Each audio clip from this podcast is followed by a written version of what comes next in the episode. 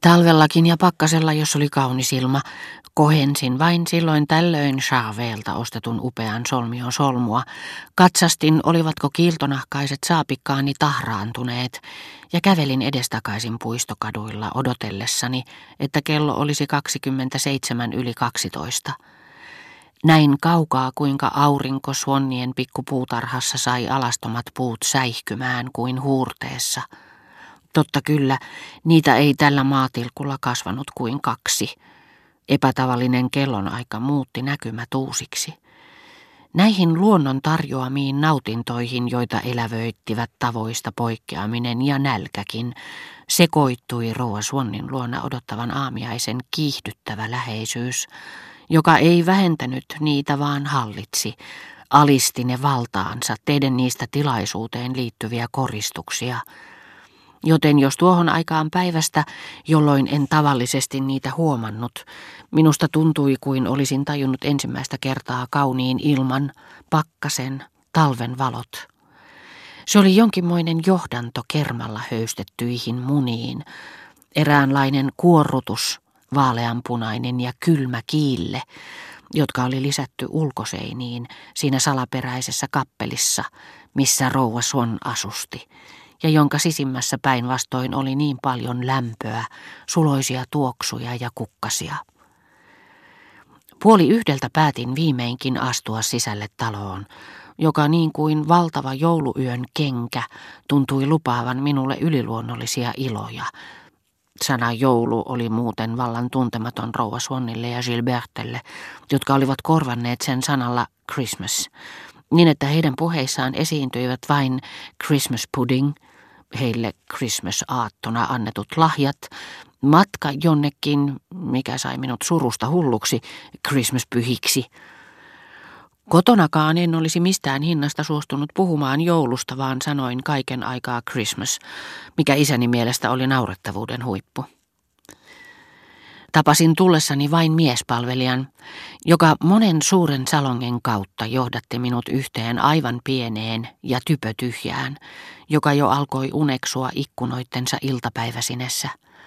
Jäin sinne yksin, seurannani pelkkiä orkideoita, ruusuja ja orvokkeja, jotka, niin kuin henkilöt, jotka odottavat rinnallanne, mutta eivät tunne teitä, verhoutuivat hiljaisuuteen, jonka noitten elävien olentojen yksilöllisyys teki vaikuttavammaksi, ja nauttivat vilun arkojen tapaan hehkuvasta hiilitulesta virtaavasta lämmöstä, tulesta, joka oli varoen sytytetty kristallilasisen suojuksen taakse, valkoiseen marmoripataan, missä se aika ajoin vieritteli vaarallisia rubiinejaan.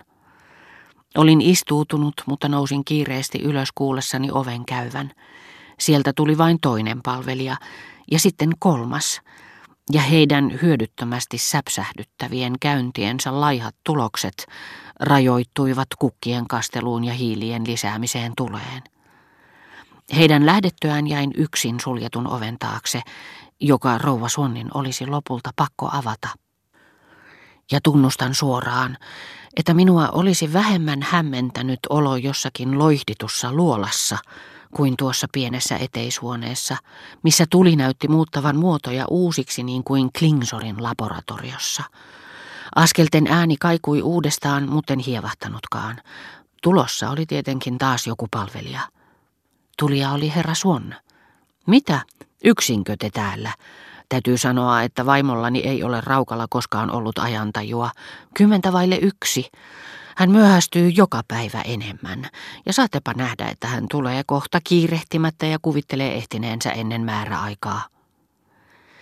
Ja koska Swan kärsi jatkuvasti hermostollisista ruoansulatushäiriöistä ja oli nyttemmin vähän naurettava.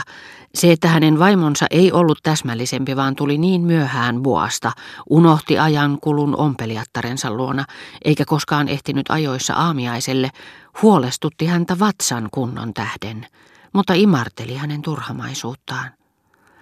Hän esitteli minulle uusimpia hankintojaan ja selitti itse kunkin kiinnostavat puolet, mutta mielenliikutus, jota lisäsi se, etten ollut tottunut olemaan vatsa tyhjänä enää siihen aikaan päivästä, sekä kiihoitti aivojani, että loi niihin tyhjiön, niin että kykenin puhumaan, mutta en kuullut sanaakaan. Mitä taas Suonnin taideteoksiin tulee, niin minulle riitti se, että ne olivat hänen kotonaan. Kuuluivat siellä osaltaan aamiaista edeltävään ihanaan hetkeen. Jos niiden joukossa olisi ollut Mona Lisa, se ei olisi kiehtonut minua sen enempää kuin rouva Suonnin aamupuku tai hänen hajuvesipullonsa. Jatkoin odottamistani Suonnin kanssa ja usein myös Gilberten, joka tuli pitämään meille seuraa. Minusta tuntui, että rouva Swannin saapuminen, jota niin monet majesteetilliset sisääntulot olivat valmistelleet, tulisi olemaan jotakin vallan tavatonta. Vaanin vähäisintä risahdustakin.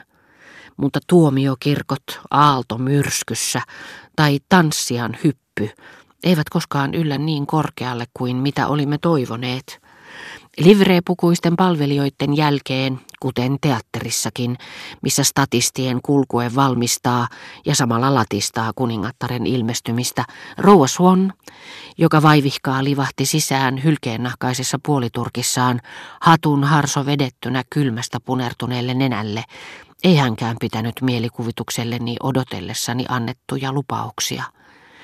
Mutta jos hän oli pysytellyt sisällä koko aamupäivän, hänellä oli salonkiin tullessaan yllään pastelinvärisestä silkkiharsosta neulottu aamupuku, joka minusta oli tyylikkäämpi kuin kaikki hänen leninkinsä yhteensä.